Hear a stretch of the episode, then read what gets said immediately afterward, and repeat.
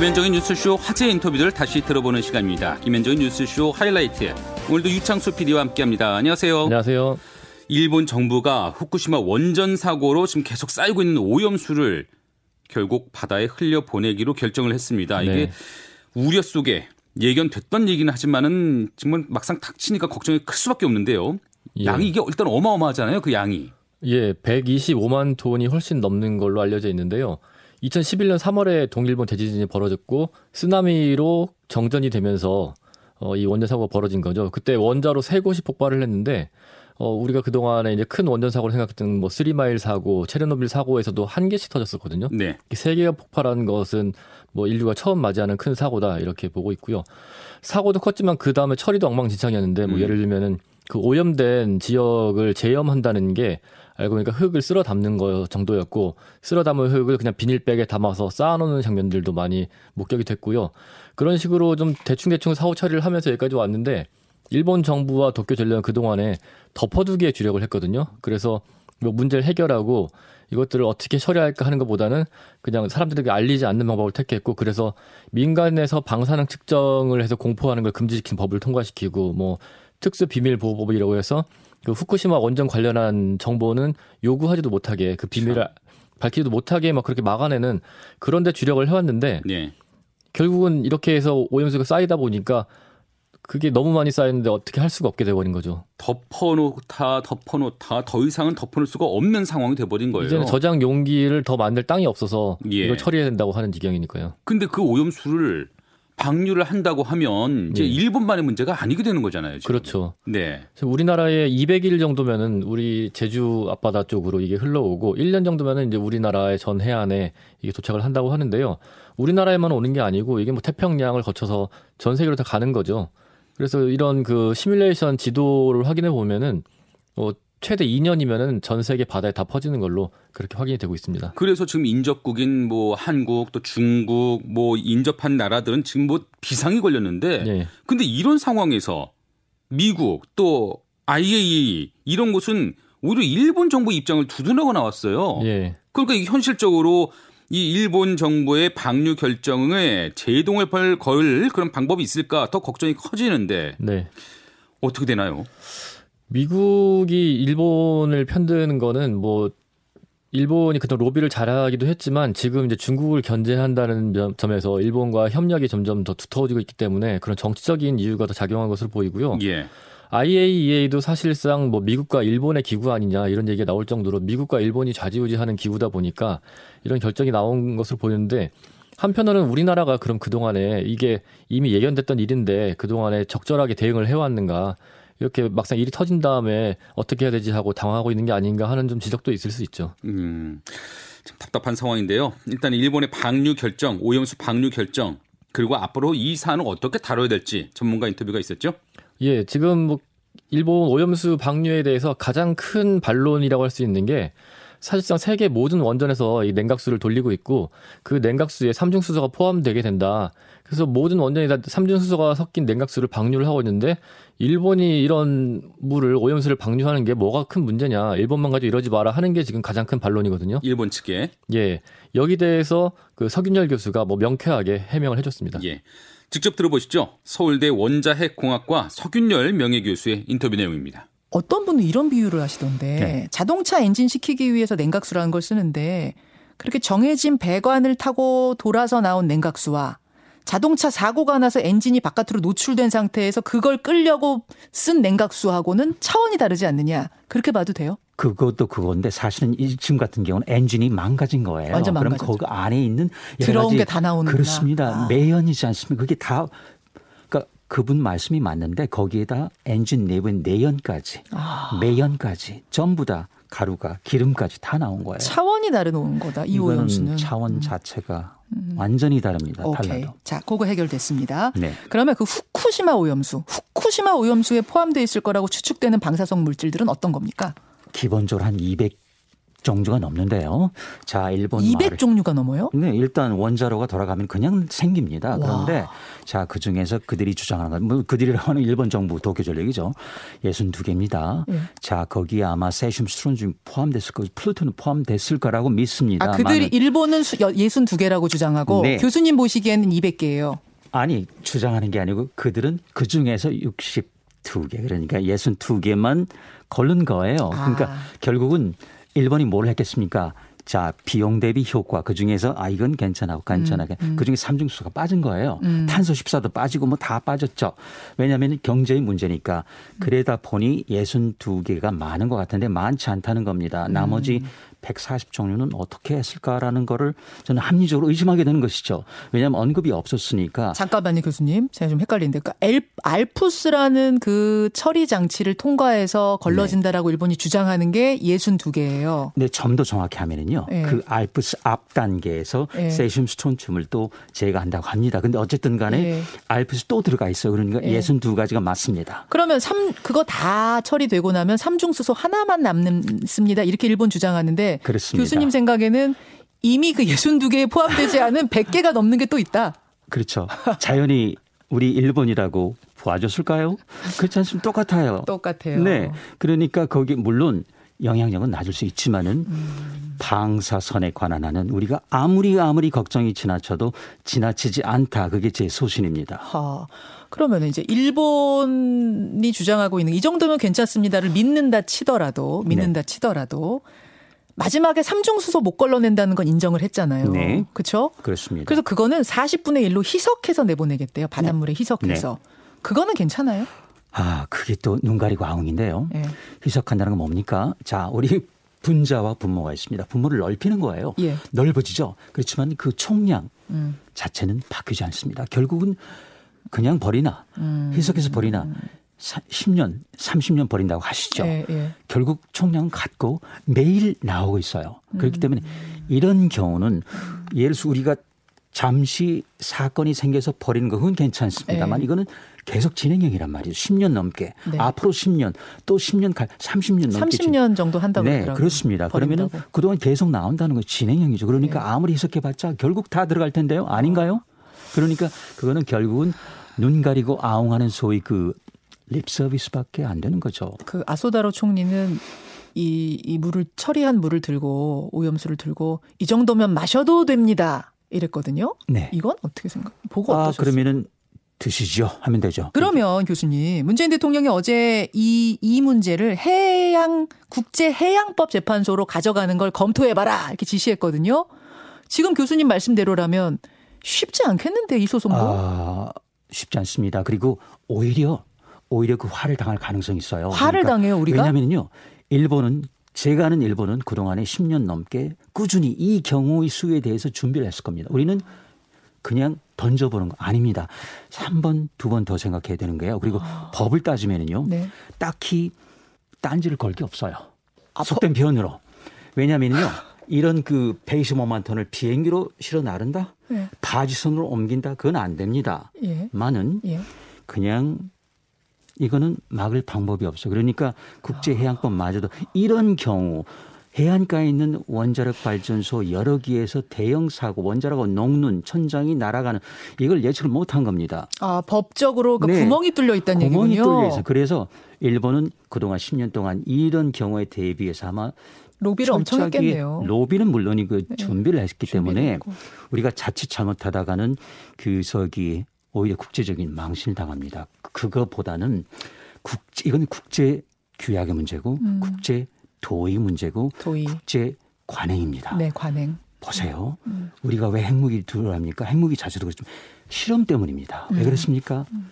공중에서 바다에서 지하에서 음. 그게 우리 그 핵무기 금지 조약에 생겼지 않습니까? 네, 네. 이거 이렇게 하잖아요. 네. 자, 이거는 영 토를 벗어나서 영해를 벗어나서 예. 공해로 갑니다. 예. 영해와 공해는 울타리가 없죠. 네. 이 관행을 지금 끊지 않으면은 자 음. 심각합니다.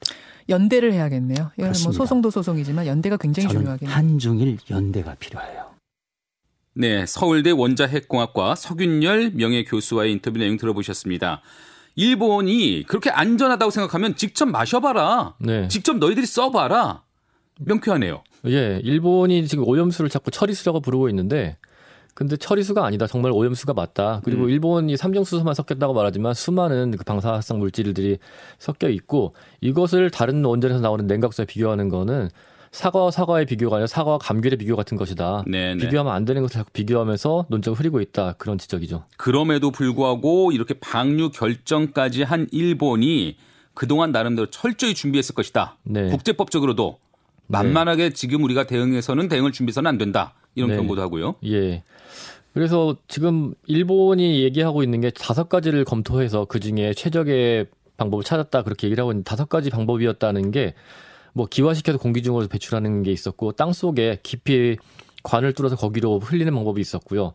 또 시멘트로 그냥 다 덮어버리는 방법이 있었고 그다음에 저장 시설을 늘리는 방법이 있었고 또 하나가 해양 방류였는데 사실 이런 방법들 논의했던 방법들 자체도 근본의 해결책이 아니었을 뿐 아니라 그 중에 제일 값싸고 손쉬운 방법을 택한 거거든요. 그러면서 이웃 국가에 피해를 주는. 예. 근데 여기에 대해서 국제 여론이 일본을 두둔하면서 나서는 게 사실은 정상적인 모습은 아닌 것 같고요. 우리가 좀 중국이라든지 그런 이해관계가 있는 나라들을 설득해서 좀 대응할 필요가 있을 것 같습니다. 예. 우리도 일본이 저렇게 치밀하게 준비를 했다면 우리도 이제라도 어떻게 좀 철저하게 다른 나라들과 함께 연대해서 국제적인 여론전을 펼칠 수 있는 방법도 없는지 그 부분도 한번 살펴봐야 될 것 같아요. 네. 알겠습니다. 다른 소식도 짚어보죠. 지금 코로나19 확진자 수 연일 700명대를 왔다 갔다 하고 있어요. 어제는 예. 673명이 나왔는데 이러면서 4차 대유행에 대한 위기감이 위기감이 아니죠. 이제 뭐 4차 대유행이 시작됐다고 봐야 되는 거죠. 예, 많은 전문가들이 4차 대유행 초입에 들어섰다 얘기를 하고 있죠. 예, 이런 상황에서 더 우려스러운 건 지금 백신의 수급 상황이거든요. 예. 우리나라가 가장 많이 확보했다고 할 수 있는 모더나 백신이 미국에서 아예 들어오지 못하고 있고요. 네. 그리고 기대했던 얀센 백신도 지금 어 미국에서 사용 중지가 되면서 예, 어떻게 될지 좀 추이를 지켜봐야 되는 상황이고 또 그 밖에 노바백스 같은 것들도 기대를 했지만 노바백스는 전 세계 어느 나라에서도 아직 승인이 되지 않고 있고. 있고요. 여러 가지 백신 수급에 관해서 좋은 소식이 들려오지 않고 있어서 네. 걱정입니다. 아, 이런 상황에서 이 전문가는 어떻게 이 상황을 보고 있는지, 특히 그 앞으로 우리가 백신을 어떻게 좀 수급할 수 있는지 이 얘기를 들어봤었는데, 아, 한림대 이재갑 교수가 나오셨네요. 예, 이재갑 교수는 사실 정부와도 긴밀하게 협조를 하고 있기 때문에 지금 어떤 상황이 어떻게 돌아가고 있는지를 좀 제일 잘 아는 분이기도 하고요. 그동안에 이런 상황들에 대해서 우려의 목소리를 내왔기 때문에 정확하게 한번 상황을 체크해 봤습니다. 예, 저도 궁금합니다. 정말 일, 우리나라에서 일반인들에 대한 그 대규모의 백신 접종 언제 이루어질지 아, 한림대의대 이재갑 교수의 인터뷰 내용으로 같이 들어보시죠. 우리나라의 경우에는 지금 이 추세라면 1000명 불가피하다라는 얘기가 뭐 그렇게 생각하세요? 네, 일단 왜냐하면 지금 이제 700명대까지 올라왔는데 네. 정부에서 사회적 거리두기 단계를 못 올리고 있잖아요. 예. 여러 가지 이유 때문에. 음. 그러니까 아무 조치가 안 되고 있는 상황이라면 앞으로 2, 3주 내에 1000명 이상 당연히 도달할 거고 어. 만약에 지금 뭔가 정책을 한다 해도 2, 3주 결과가 지나야 나타나기 때문에 네. 그렇게 되면 5월, 6월까지는 상당히 어려운 시기를 보낼 수도 있겠다 이렇게 예측을 하고 있습니다. 지금부터 바짝 조인다고 하더라도 1000명이 넘어가는 건 불가피하다고 보세요? 예, 왜냐면 2, 3주 정도는 이제 효과가 안 나타나면 다만 이제 다행으로 여기는 건 아까 이제 예. 뭐 임시단별료소에 국민들 많이 오신다고 하는 예, 것처럼 예. 국민들이 확진자 수 늘어나면서 이제 본인 스스로 조심하는 음. 부분들이 우리나라 먼저 이제 시작이 되거든요. 음. 그러니까 이제 그 부분들이 제대로 작동을 지금부터 해야지 음. 아주 파국까지 가지 않는 상황을 어. 만들 수 있다는 얘기입니다. 어휴. 그래도 백신 접종 시작이 됐으니까 막연하게 내년이면 마스크 벗겠지 이런 생각들 하고 있거든요. 네. 근데 지금 백신 뉴스 들어오는 걸 보면은 좀 우울해요. 그러니까 일단 상황이 좋지는 않습니다. 사실 지금 우리나라만 겪고 있는 게 아니라 전 세계가 다 겪고 있는 상황들인데, 어. 그러니까 미국에서 전혀 물량을 한 명 것도 지금 내놓지 않고 있는 한 명 것도. 예, 예. 지금 미국에서 아스트라제네카 비축했던 것만 캐나다, 멕시코 준 거 빼놓고는 전혀 자기네 접종이 어느 정도 끝날 때까지는 절대 못 나간다 해서 어. 미국 생산분 때 지금 얀센하고 노바백스, 모더나, 화이자 다 미국이 주된 생산국이거든요. 예. 그러니까 그런 상황인데다가 아니, 모더나만 못 내보 내보낸다는 거, 못 내보낸다는 거예요. 얀센도 못 내보낸. 얀센은 이제 일부 이제 유럽에서 생산분 정도가 우리나라 들어올 수 있는 어, 정도. 미국 거는 뭐 이것저것 다 못 들어오는 네, 거예요. 지금 미, 국 내에서 백신 한 하나도 지금 밖으로 나간 건 아스트라제네카밖에 없습니다. 와. 네. 그리고 유럽 내에서도 지금 백신 물량 부족한 상황이고 예. 또 아스트라제네카나 이런 데에 대해 접종 보류가 된 국가들도 있다 보니까 예. 유럽 내 상황도 지금 별로 안 좋거든요. 이제 혈전이 문제가 된 게 여러분 두 개잖아요. 아스트라제네카와 얀센. 근데 아스트라제네카는 문제가 있는 건 확인이 됐지만 확률이 워낙 낮기 때문에 네. 작기 때문에 득실 따졌을 때 우리는 간다. 고 결정이 났어요. 네, 예. 근데 덴마크에서 어제 아스트라제네카를 아예 접종 프로그램에서 삭제시키겠다. 우리는 제외시키겠다. 이 뉴스가 나서 깜짝 놀랐어요. 아예 제외시킬 정도로 그럼 위험하다고 본 거예요? 그러니까 그렇다기보다는 좀 추가적인 자료가 나온 건 아니고요. 예. 그다음에 덴마크가 좀 과하게 이렇게 했던 이유 중에 하나는 덴마크가 초기에 젊은 사람들 접종을 많이 하면서 네. 덴마크 내에서의 그런 혈전증 환자가 다른 국가보다 좀 더 많이 나오는 것처럼 이제 보였어요. 아. 통계상으로. 이제 그러다 보니까 그리고 이제 덴마크는 방역 상황이 주변에 있는 다른 국가보다 훨씬 낫거든요. 그런 부분 거기도 있고. 상황이 좋군요. 예. 여유가 그, 예. 있군요. 예. 그다음에 이제 화이자나 모더나 백신을 어느 정도 접종을 하고 있으니까 음. 어차피 방역 상황이 나쁘지 않고 아, 그리고 아, 다른 백신 많고. 예, 다른 백신도 있고 이러면 굳이 아스트라네카 때문에 국민 불안감을 조성하기보다는 그냥 우리는 그냥 다른 접종을 하겠다. 하하. 예, 이런 상황이죠. 그런 거네요. 그러니까 아스트라제네카의 새로운 사실이 더 나온 건 아니지만 아, 네. 아 다른 백신이 여유 있는데 굳이 25만 분의 1 확률이지만 그 확률이 있는 걸 맞을 필요가 굳이 있겠어? 예, 이런 네, 거예요. 생각이죠. 오케이. 예. 그럼 혈전 걱정 없는 백신이 지금 모더나랑 화이자인데 모더나는 언제쯤 풀릴까 감도 안 잡히세요? 미국이 언제쯤 풀까? 그러니까 미국이 일단 6월까지 전 국민의 웬만한 사람들 접종을 하겠다. 음. 그래서 그때까지는 일단은 내보내지 않겠다라고 이미 선언을 한 상황이라 6월 이후나 돼야지 이제 풀릴 가능성이 높은 상황이고 사실 그 부분을 타개하려면 국내에서의 생산 기반을 만드는 방법으로 지금 우회해야 될 가능성이 높거든요. 네. 근데 이제 그 협상이 좀 늦어지는 것 같습니다. 그래서 아 그것도 협상을 해서 허락 받아야지 이제 우리가 할수 네, 있으니까 그런 거죠. 기술 허락 그러니까, 네, 기술 허락을 받아야 되니까 또그 아. 그 기술 이전의 정도 수준이나 이런 부분들도 이제 논의를 해야 되니까 국내 회사하고 이제 어느 정도 이제 논의가 되고 있는 걸로 알고 있는데 네. 이제 만약 기술 이전이 결정되더라도 뭐 이전 받고 만들고 하려면 시간이 늦어지니까 그렇죠. 한 7, 8월 정도 되겠죠. 그렇죠. 그래서 7, 8월 이후 정도에는 뭐 국내에서 생산을 하든 미국에서 어. 도입이 되든 어떤 그 방식으로 어쨌든 도입은 되지 않을까 이렇게 예상을 하고 있습니다. 네, 한림대 의대 이재갑 교수와의 인터뷰 내용이었습니다. 아, 아직은 좀 당장 우리가 백신을 본격적으로 맞기에는 시간이 더 필요해 보이네요. 예, 지금 당장은 수급이 원활하지 않아 보이고요.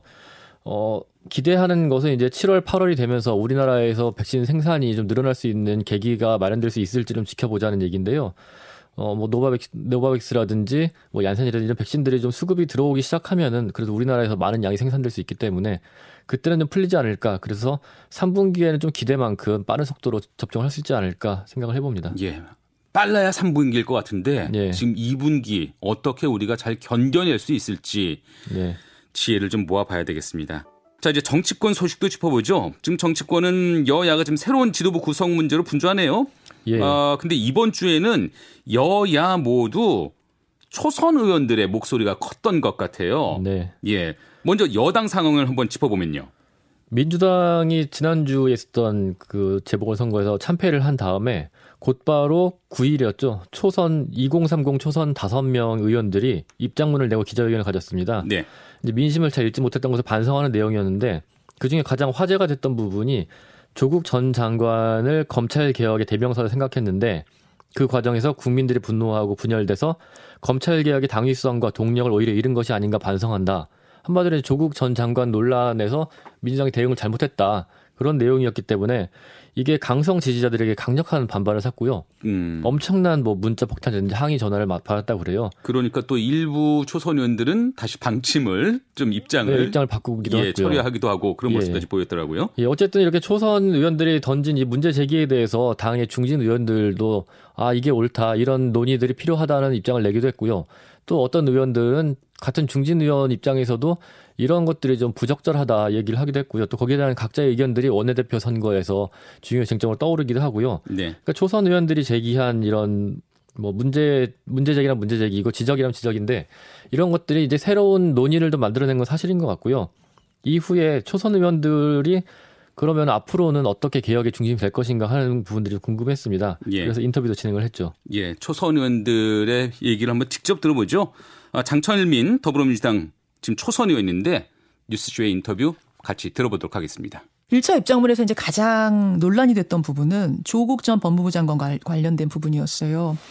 이른바 추윤 갈등 속에서 검찰 개혁이 국민적 공감대를 잃은 게 아닌가 이런 지적을 하셨고 또 조국 전 장관이 검찰 개혁의 대명사라고 생각했지만 그 과정에서 국민들이 분노하고 분열한 건 아닌가 반성한다 이렇게 예, 언급하신 네, 부분. 네. 그 부분이 이제 일부 당원들한테는 민감하게 받아들여진 건데 이게 어떤 의미의 이야기였을까요? 그러니까 저희가 입장문에서 반성하고 싶었던 음, 건 네.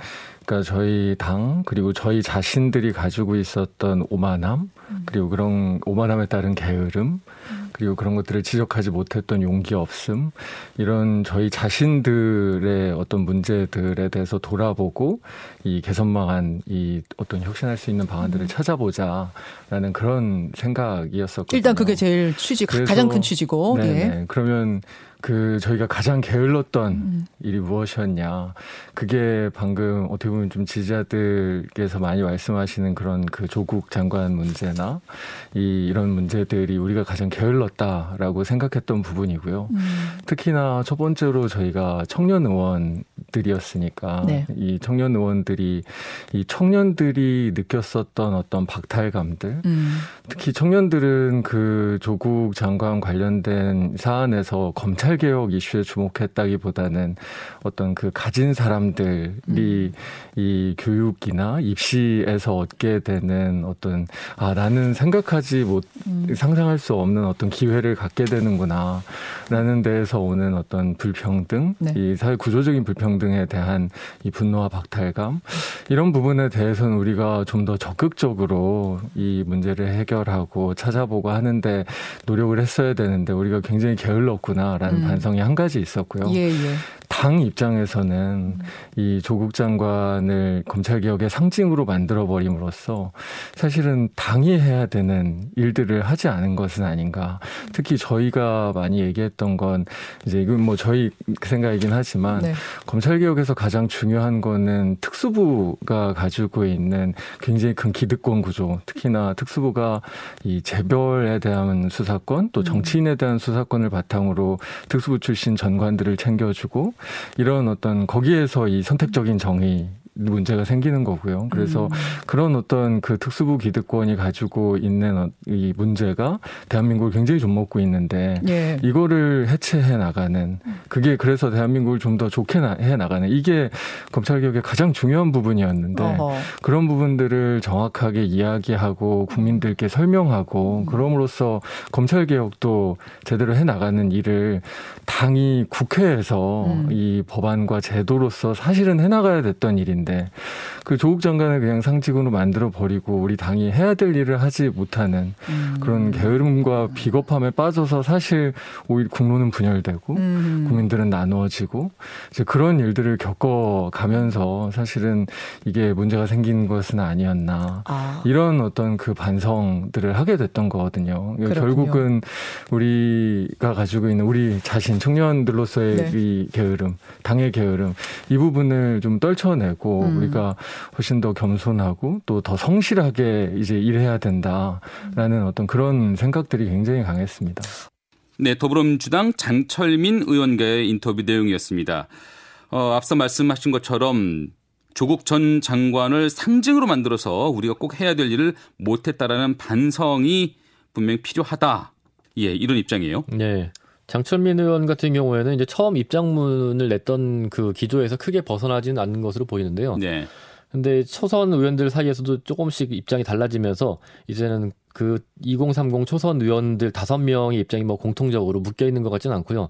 초선 의원들 안에서도 이제는 갈래가 여러 가지로 갈래가로 나뉘는 것 같더라고요. 입장이. 예. 어쨌든 이게 이제 논의의 물꼬를 트면서 그 후에 뭐 그 비주류 중진 논의를 할수 있는 분들도 이런 논의가 시작된 것을 반긴다. 음. 이런 문제 제기에 어 칭찬을 한다 뭐 그런 입장을 내기도 했었고 또 대선 주자로 가장 먼저 이야기를 꺼냈던 그 박영진 의원도 초선들의 이런 용기가 칭찬할 만하다는 입장을 내기도 했고요.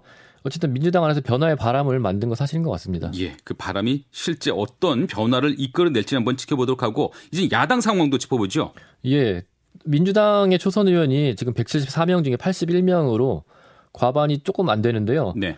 국민의힘 같은 경우에는 어 지금 전체 102명 중에 56명이 초선입니다. 그러니까 반이 훨씬 반이 넘죠. 높네요. 네. 예. 그래서 국민의힘의 초선 의원들도 지금 변화의 핵심이 되고 있는데요. 특히 국민의힘도 이제 당 지도부를 새로 선출을 해야 되는데 네. 그 중에 김웅 의원이 역시 초선 의원인데 초선 의원 나서겠다. 중에 김웅 의원이 당 대표로 나가겠다. 이렇게 예, 설마, 그리고 출마 선언을 했죠. 예, 상당한 지지를 얻는 것으로 알려져 있어요. 예. 그래서 이제 그 동안에 당 대표를 거론했던 분들이 나는 출마하지 않겠다 하면서 음. 오히려 힘을 실어준 부분도 있고요. 예, 예. 예, 그렇다 보니까 이제 국민의힘에서는 오히려 초선이 어뭐 비난을 받거나 아니면 강성 지지층에게 시달리거나 하는 하기보다는 어, 초선 의원들이 나서는데 어디까지 갈 수 있을 것인가 하는 관심이 오히려 높아지는 상황이고요. 오히려 목소리 힘이 실리고 있네요. 예. 그리고 초선 의원들이 뭐 세력을 형성하지는 않았지만 계속해서 이야기를 나누면서 우리가 이제는 어떤 독자적인 세력이 될 수 있다는 가능성을 좀 키워가고 있고요. 그런 가운데 어, 태영호 의원 같은 경우에는 2030에 주목을 해야 된다. 음. 그래서 이번 선거 과정에서도 굉장히 다양한 시도를 했거든요. 먹방을 한다든지 뭐 랩을 한다든지 이런 것들을 2030에 주목을 했었는데 태영 의원도 이제 그 초선 돌풍의 한 사람으로서 어떤 입장을 가지고 있는지 좀 들어봤습니다. 예. 탈북민 출신으로 국회 입성했었던 태영호 예. 의원. 그런데 이번 어, 보궐선거 유세 기간에는 독특한 유세로 예. 더 눈길을 끌었었어요. 예, 2030은 이렇게 잡아야 한다는 걸 보여줬죠. 음, 태영호 의원 아마 뉴스쇼의 인터뷰는 처음이었던 것 같은데 어, 국민의힘 태영호 의원과 인터뷰 내용 같이 들어보도록 하겠습니다. 지난해 총선, 그러니까 태영호 의원이 당선됐던 그 총선은 뭐 태 의원님은 당선이었지만 당으로서는 참패였잖아요. 그, 네. 그런데 불과 1년 만에 재보선에서 그 결과를 뒤집었습니다. 원인은 뭐라고 생각하십니까? 어, 뭐 우리 당이 잘해서다기보다도 음. 어, 우선 국민들이 저 민주당을 네 번을 이제 표를 이제 찍어줬고 특히 예. 지난번 선거 같은 데는 180석이라는 진짜 압승. 어마어마한 압승이라는 표를 찍어줬습니다. 그런데 1년이 지난 지금에 와서 보면 별로 달라진 거 없고 오히려 정부가의 거듭되는 이제 실정을 보고 국민의 이런 실망. 음. 그래서 저는 우리에 대한, 에 대한 지지율이 왔다, 지지가 왔다 이거보다도 어. 현 정부에 대한 그런 실망, 예. 또 절망, 또 지지 철회 이런 것이 결국은 이런 결과를 만들어 놓지 않았는가 저는 이렇게 생각합니다. 특히 아, 좀 눈에 띄었던 부분이 이제 2030 표심의 변화였습니다. 근데 2030 선거운동에 태 의원이 주력하셨다고 제가 들었어요. 네.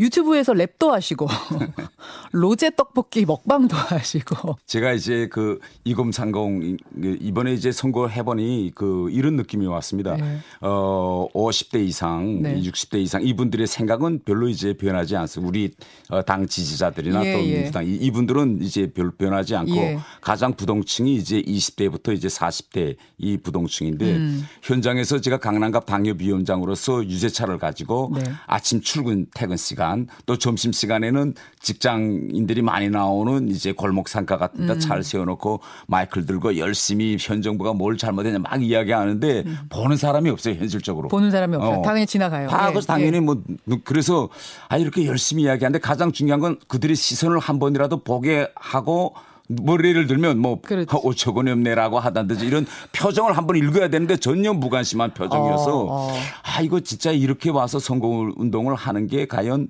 의미가 있을까 예. 매일 아침마다 예. 그래서 이자처럼 어, 보좌진들 속에서 아, 이런 랩 이런 걸 좀 하면 지나가던 사람이 뭐 하지? 그것도 여는 사람도 아니고 저 사람이 저기서 뭐 하지? 이렇게 되면 뭐 방금 지금 웃 으시잖아요. 네. 이게 중요한 겁니다. 사람이 일단 누가 웃는다든지 예, 예. 좀 미친놈 아니야? 뭐 이런 이런 이런 이야기. 일단 주목을 끄는 게 저는 대단히 중요한 선거 운동 방식이다. 그래서 아. 이제 저런 새로운 방식을 이제 했는데 첫날 두 번째 날 유세차에서 자꾸 예. 하다 보니까 이제 예. 점심 시간에 예. 골목 상가에 가서 이제 하면 달라져요 표정이 달라져요. 봐요? 식사하다가 뭐하지? 그 다음에 보면 막 웃고 어. 막 이러는 거죠. 아, 조금만 보여주실 수 있어요? 그 랩을? 아, 여기서요? 네, 어, 지금 하면 되는 거예요. 네, 하면 네. 됩니다. 그 이 랩의 핵심은 네. 이, 이 숫자 2번이라는 걸 각인시키는 겁니다. 아, 예, 그래서 예. 예. 이번에는 2번 일세 2번 찍어 이겨내세 2번 많이 이기는 길 이번에는 2번 일세 2번 선거 2번 찍어 이 나라를 이어가세 2번 세운 2번 세운 뭐 이런 거죠. 계속 있자. 그렇게 해서 재보선은 압승으로 끝났는데 초선들이 바로 다음 날 성명을 냈습니다. 네. 지역주의 정당에 머물러선 안 된다. 근데 이거는 조금 갑자기 튀어나온 뭐 이른바 갑툭튀 같은 느낌이 좀 있었거든요. 이게 음. 어떻게 나온 성명인가요? 가장 핵심은 예. 결국은 어 우리가 지금까지 민주당과 우리 당의 이제 지난 역사를 보면 민주당은 이제 그 전국적 판도에서 예.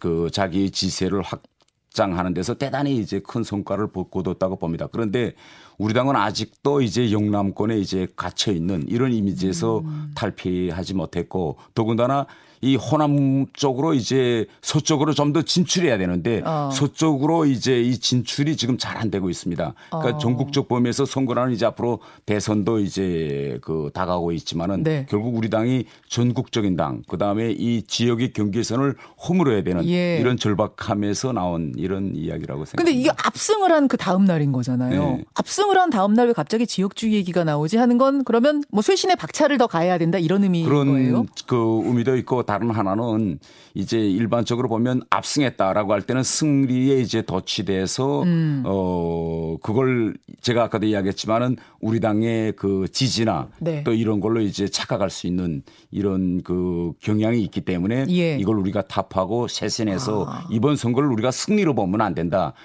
민주당에 대한 지지 초래로 봐야지. 그래서 음. 좀더 우리가 전국적인 당 어허. 지역주의를 좀 탑하는 이런 당으로 변해야 된다. 이런 그 절박함이 좀 있었던 것 한마디로 같습니다. 초선들이 나서서 착각하지 말자라는 메시지를 그렇죠. 주는 그런 반성문이었다. 예. 그런 입장문이었다. 그렇죠. 그런 예. 말씀이세요. 초선 당 대표로는 초선들 사이에서 어떻게 논의가 되기 시작했습니까? 그 아시리 이제 방금 이야기했지만 우리 당에서 50% 이상이 지금 음. 어, 초선입니다. 예. 예. 그리고 또 다른 하나는 예, 지금 국민들이 바라는 우리 당에 기대하는 것은 좀 새로운 모습 음. 또 새로운 목소리 이런 걸 봐서 좀 우리 당이 그 가기한 연령 또 가기한 견해를 가진 그런 어 사람들이라는 그런 집단이라는 걸 좀 보여주는 그런 의미에서 이런 이번 기회에 예. 초선들도 대담하게 당 대표권에 도전해서 새로운 모습, 새로운 얼굴들이 국민들한테 많이 어필할 수 있는 이런 계기를 만들자. 스윙 음. 보터들은 언제든 움직일 언제든 수 있는데 움직일 수 있고 그들을 예. 잡기 위해서는 더 혁신해야 된다. 더 혁신, 또 새로운 초선이 얼굴들, 새로운 목소리들이 이제 아. 보여야 된다. 국민의힘 태영호 의원과의 인터뷰 내용이었습니다. 아, 젊은 층을 향한 파격적 접근. 네. 어, 평가할 만한데요? 일단 보게 만드는 게 중요하다. 예. 예. 저 사람 뭐 하는 거냐라는 얘기를 듣더라도 한번 보게 하면은 그 다음에 내 얘기를 전할 수 있다. 그런 생각이었는데. 네. 예. 뭐 어떤 분들은 너무 많이 변한 거 아니냐. 북한에서 온 지 얼마나 됐다고. 음. 그러는데 빨리 적응하고 빨리 정치를 파악하고 또 어떻게 대응할지를 재빨리 캐치한 게 아닌가. 그래서 그 출신이 뭐 어떻든지를 떠나서 우리 정치에 또 새로운 모습을 보여주고 있는 건 사실인 것 같습니다. 네. 아, 태영호 의원의 흥미로운 행복까지 짚어봤습니다. 자, 오늘 말씀 여기까지 듣도록 하죠. 네, 감사합니다. 지금까지 김현정의 뉴스쇼 하이라이트 유창수 PD와 함께했습니다. 오늘 전국의 미세먼지 농도가 매우 나쁨으로 예보돼 있네요. 주말 나들이를 생각하신 청취자 여러분들 계실 텐데 참조하시면 좋겠고요.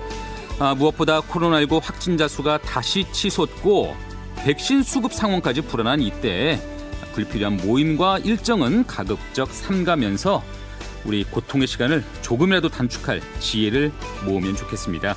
토요일 아침 뉴스 총정리 김정은의 주말 뉴스쇼 오늘 준비한 소식은 여기까지고요. 저는 다음 주 다시 찾아뵙겠습니다. 감사합니다.